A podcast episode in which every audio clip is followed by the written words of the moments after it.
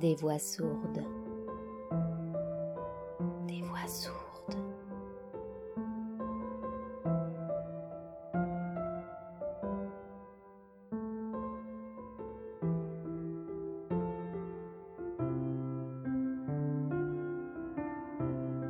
Il était une fois, part vite et revient tard. Les types à Paris marchent beaucoup plus vite qu'au Guilvinec. Joss l'avait constaté depuis longtemps.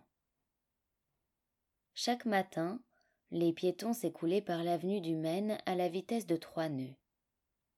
Ce lundi, Joss filait presque ses trois nœuds et demi, s'efforçant de rattraper un retard de vingt minutes. En raison du marc de café qui s'était déversé en totalité sur le sol de la cuisine. Ça ne l'avait pas étonné. Joss avait compris depuis longtemps que les choses étaient douées d'une vie secrète et pernicieuse. Hormis peut-être certaines pièces d'accastillage qui ne l'avaient jamais agressé, de mémoire de marin breton, le monde des choses était à l'évidence chargé d'une énergie tout entière, concentrée pour emmerder l'homme.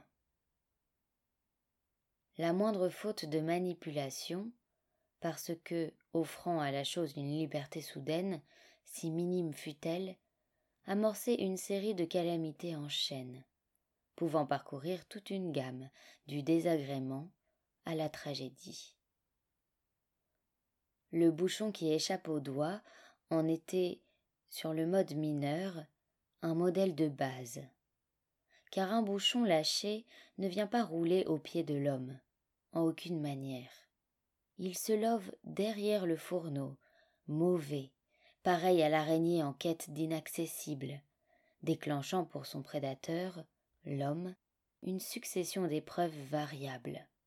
Déplacement du fourneau, rupture du flexible de raccordement, chute d'ustensile, brûlure. Le cas de ce matin avait procédé d'un enchaînement plus complexe, amorcé par une bénigne erreur de lancer, entraînant fragilisation de la poubelle, affaissement latéral et épandage du filtre à café sur le sol.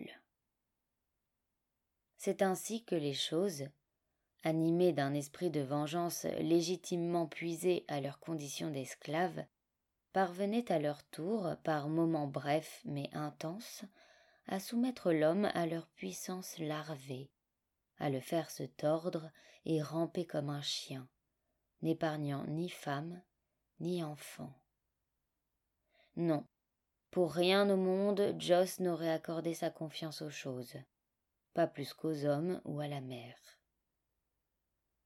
Les premières vous prennent la raison, les seconds l'âme, et la troisième la vie. En homme aguerri, Joss n'avait pas défié le sort et avait ramassé le café comme un chien, grain par grain. Il avait accompli sans broncher la pénitence, et le monde des choses avait reflué sous le joug. Cet incident matinal n'était rien, rien en apparence qu'un désagrément négligeable, mais, pour Joss, qui ne s'y trompait pas, il était le clair rappel que la guerre des hommes et des choses se poursuivait, et que, dans ce combat, l'homme n'était pas toujours vainqueur, loin s'en fallait. Rappel des tragédies, des vaisseaux dématés, des chalutiers écartelés et de son bateau, le vent de Norrois, qui avait fait eau le 23 août en mer d'Irlande à trois heures du matin, avec huit hommes à bord. Dieu sait pourtant si Joss respectait les exigences hystériques de son chalutier, et Dieu sait si l'homme et le bateau étaient conciliants l'un pour l'autre. Jusqu'à cette foutue nuit de tempête où, pris d'un coup de sang, il avait frappé le plat-bord du poing, le vent de Norrois, déjà presque couché sur tribord, avait brusquement fait eau à l'arrière. Moteur noyé. Le chalutier avait dérivé dans la nuit. Les hommes écopant sans relâche, pour s'immobiliser enfin sur un récif à l'aube. C'était il y a quatorze ans et deux hommes étaient morts. Quatorze ans que Joss avait déglingué l'armateur du Norrois à coups de bottes. Quatorze ans que Joss avait quitté le port du Guilvinec après neuf mois de tôle pour coups et blessures avec intention de donner la mort. Quatorze ans que sa vie presque entière avait coulé par cette voie d'eau. Joss descendit la rue de la Gaîté, les dents serrées, mâchant la fureur qui remontait en lui chaque fois que le vent de Norrois, perdu en mer, faisait surface sur les crêtes de ses pensées. Au fond, ce n'était pas contre le Norrois qu'il en avait. Ce bon vieux chalutier n'avait fait que réagir au coup en faisant grincer son bordage pourri par les années. Il était bien convaincu que le bateau n'avait pas mesuré la portée de sa brève révolte, inconscient de son âge, de sa décrépitude et de la puissance des flots cette nuit-là. Le chalutier n'avait certainement pas voulu la mort des deux marins, et à présent, gisant comme un imbécile au fond de la mer d'Irlande, il regrettait. Joss lui adressait assez souvent des paroles de réconfort et d'absolution, et il lui semblait que, comme lui, le bateau parvenait maintenant à trouver le sommeil, qu'il s'était fait une autre vie, là-bas, comme lui ici, à Paris. D'absolution pour l'armateur, il n'en était en revanche pas question. Allons, Joss Le Guerne, disait-il en lui tapant sur l'épaule. Vous le ferez encore cavaler dix ans, ce Raffio. C'est un vaillant, et vous êtes son maître. Le Norrois est devenu dangereux, répétait Joss obstinément. Il vrille et son bordage se fausse. Les panneaux de cale ont travaillé.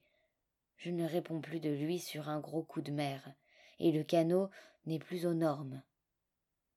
Je connais mes bateaux, capitaine Le répondait l'armateur en durcissant le ton. Si vous avez peur du Norrois, j'ai dix hommes prêts à vous remplacer sur un claquement de doigts. Des hommes qui n'ont pas froid aux yeux et qui ne gênent pas comme des bureaucrates sur les normes de sécurité. Et moi, j'ai sept gars à bord. L'armateur rapprochait son visage, gras, menaçant. Si vous vous avisez, Joss Le Guerne, d'aller pleurer à la capitainerie du port, vous pourrez compter sur moi pour vous retrouver sur la paille avant d'avoir eu le temps de vous retourner. Et de Brest à Saint-Nazaire, vous ne trouverez plus un gars pour vous embarquer. Je vous conseille donc de bien réfléchir, capitaine. Oui.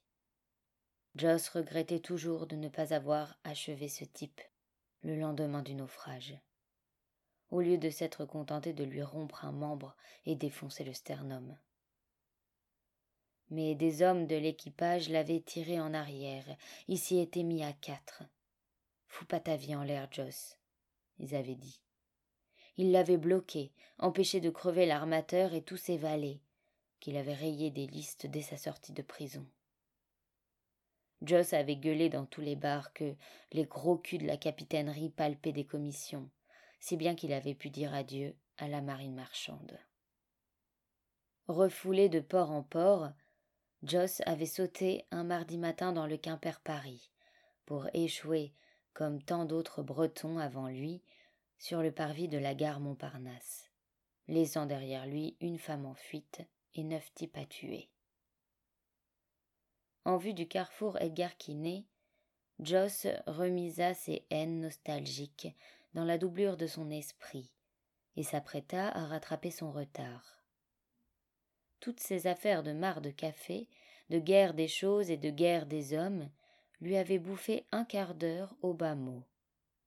Or, la ponctualité était un élément clé dans son travail, et il tenait à ce que la première édition de son journal parlé débute à huit heures trente, la seconde à douze heures trente-cinq, et celle du soir à 18h10.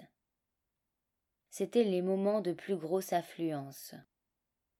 Et les auditeurs étaient trop pressés dans cette ville pour endurer le moindre délai. Joss décrocha l'urne de l'arbre où il la suspendait pour la nuit, à l'aide d'un nœud de double bouline et de deux antivols, et la soupesa. Pas trop chargé ce matin, il pourrait trier la livraison assez vite. Il eut un bref sourire en emportant la boîte vers l'arrière-boutique que lui prêtait Damas.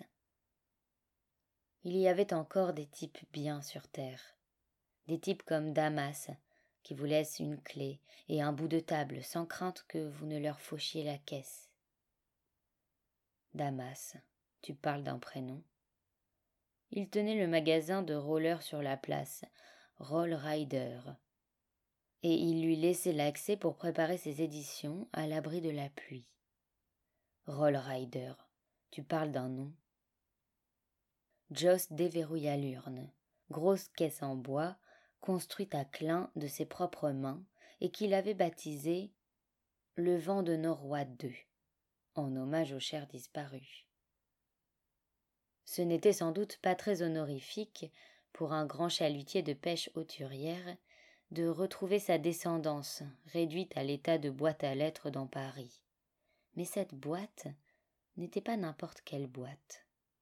C'était une boîte de génie, conçue sur une idée de génie, éclose il y a sept ans, et qui avait permis à Joss de remonter formidablement la pente après trois ans de travail dans une conserverie, six mois dans une usine de bobinage et deux ans de chômage. L'idée de génie lui était venue une nuit de décembre, où, affaissé vert au point dans un café de Montparnasse empli pour trois quarts de bretons esselés, il entendait le sempiternel ronronnement des échos du pays. Un type parla de Pont-l'Abbé, et c'est comme ça que l'arrière-arrière-grand-père Le Guerne, né à Locmaria en 1832, sortit de la tête de Joss pour s'accouder au bar et lui dire salut. Salut, dit Joss. Tu te souviens de moi? demanda le vieux. Ouais, marmonna Joss. J'étais pas né quand t'es mort et j'ai pas pleuré. Dis donc, fiston, tu pourrais éviter de déparler pour une fois que je te visite. Ça te fait combien? Cinquante ans. Elle t'a pas arrangé la vie. Tu fais plus. J'ai pas besoin de tes remarques et je t'ai pas sonné. Toi aussi t'étais moche. Prends-le sur un autre ton, mon gars. Tu sais ce que c'est quand je m'énerve. Ouais, tout le monde le savait. Ta femme surtout, que t'as battue comme plâtre toute sa vie. Bon, dit le vieux en grimaçant. Il faut remettre ça dans le siècle. C'est l'époque qui le voulait. Époque mon cul, c'est toi qui le voulais. Tu lui as bousillé un œil. Dis donc, on va pas encore parler de cet œil pendant deux siècles. Si, pour l'exemple. C'est toi, Joss, qui me cause d'exemple? Le Joss qui a manqué éventrer un gars à coups de pied sur les quais du Guilvinec Ou je me trompe C'était pas une femme. Et d'une. Et c'était même pas un gars. Et de deux. C'était une outre Afrique qui s'en foutait pas mal que les autres crèvent pourvu qu'ils ramassent les billets. Ouais, je sais. Je peux pas te donner tort. C'est pas le tout, gamin. Pourquoi tu m'as sonné? Je t'ai dit, je t'ai pas sonné. T'es une tête de cochon. T'as de la chance d'avoir hérité de mes yeux parce que je t'en aurais bien collé une. Figure-toi que si je suis là, c'est parce que tu m'as sonné. C'est comme ça et pas autrement. D'ailleurs, c'est pas un bar où j'ai mes habitudes. J'aime pas la musique. Bon, dit Joss, vaincu. Je te paie un verre? Si t'arrives à lever le bras, car laisse-moi te dire que t'as déjà ta dose. T'occupe le vieux. L'ancêtre haussa les épaules. Il en avait vu d'autres, et ce n'était pas ce petit morveux qui allait le mettre en boule. Un Leguerne qui avait de la branche, ce Joss. Il n'y avait pas à dire. Comme ça, reprit le vieux en sifflant son chouchen. T'as pas de femme et t'as pas de rond. Tu mets le doigt dessus, répondit Joss. T'étais moins malin dans le temps à ce qu'on raconte. C'est d'être un fantôme. Quand on est mort, on sait des trucs qu'on savait pas avant. Sans blague, dit Joss en tendant un bras faible en direction du serveur. Pour les femmes, c'était pas la peine de me sonner, c'est pas mon meilleur terrain. Je m'en serais douté. Mais pour le boulot, c'est pas sorcier, mon gars. T'as qu'à copier la famille. T'avais rien à foutre dans le bobinage, c'était une erreur.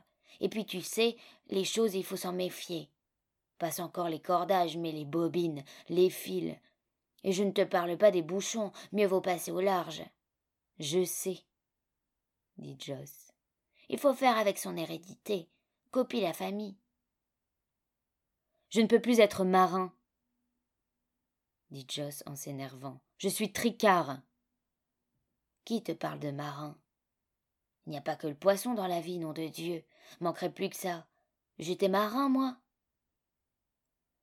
Joss vida son verre et se concentra sur la question. Non, dit-il après quelques instants. T'étais le crieur. Depuis Concarneau jusqu'à Quimper, t'étais le crieur de nouvelles. Ouais, mon gars, et j'en suis fier. Arbanour, j'étais le crieur. Il n'y en avait pas de meilleur que moi sur la côte sud.